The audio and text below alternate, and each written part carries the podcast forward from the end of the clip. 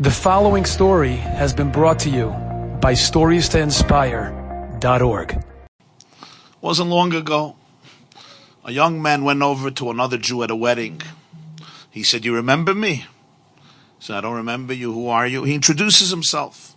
He says, Ah, you were my student. Third grade. You were my student. Yeah?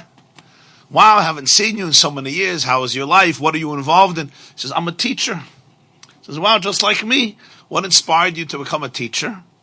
What inspired me to become a teacher was you.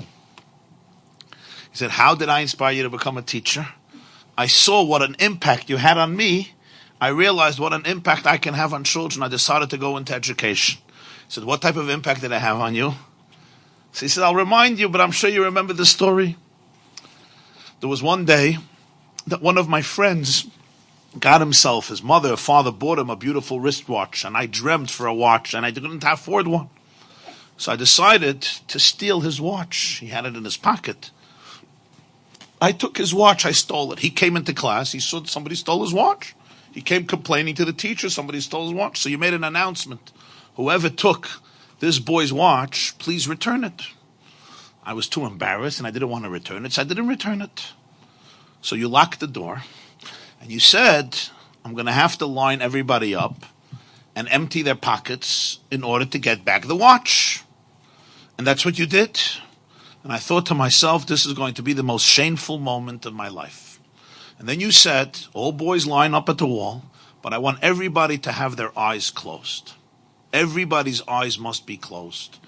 And you went from pocket to pocket, and everybody's eyes were closed. And then you came to my pocket and you found the watch and you took it out and you went through everybody's pockets with everybody's eyes closed.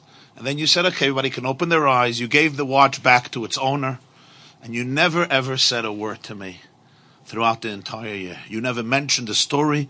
You never mentioned the episode.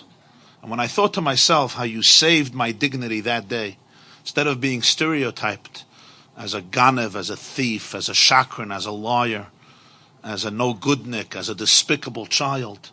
You really saved my soul. You saved my dignity. And you never mentioned a word, not only to anybody else, not only to the owner, but even to me. It was, it happened, it's over. I understood the message. And when I looked at that, I saw it. I said, wow, this is what a teacher is. This is what a real educator is. This is what I want to do with my life. And therefore, I went into education. The teacher is listening to him and he says, Wow, that's amazing. that's really amazing. But he says, But Rebbe, you don't remember? You don't remember the story? Like when you see me and you hear my name, I'm sure you remember the story that I stole the watch and what you did, and you didn't want to embarrass me. So you had everybody's eyes closed and I'm the person. He says, actually, I don't know. I, I wouldn't know. I wouldn't know the story. He says, why not? Like, it's a pretty dramatic story. He said, because I also closed my eyes.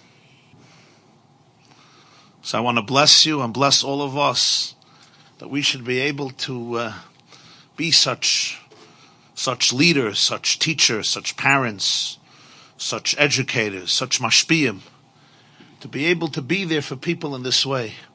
Enjoyed this story? Come again. Bring a friend. Stories to inspire.org.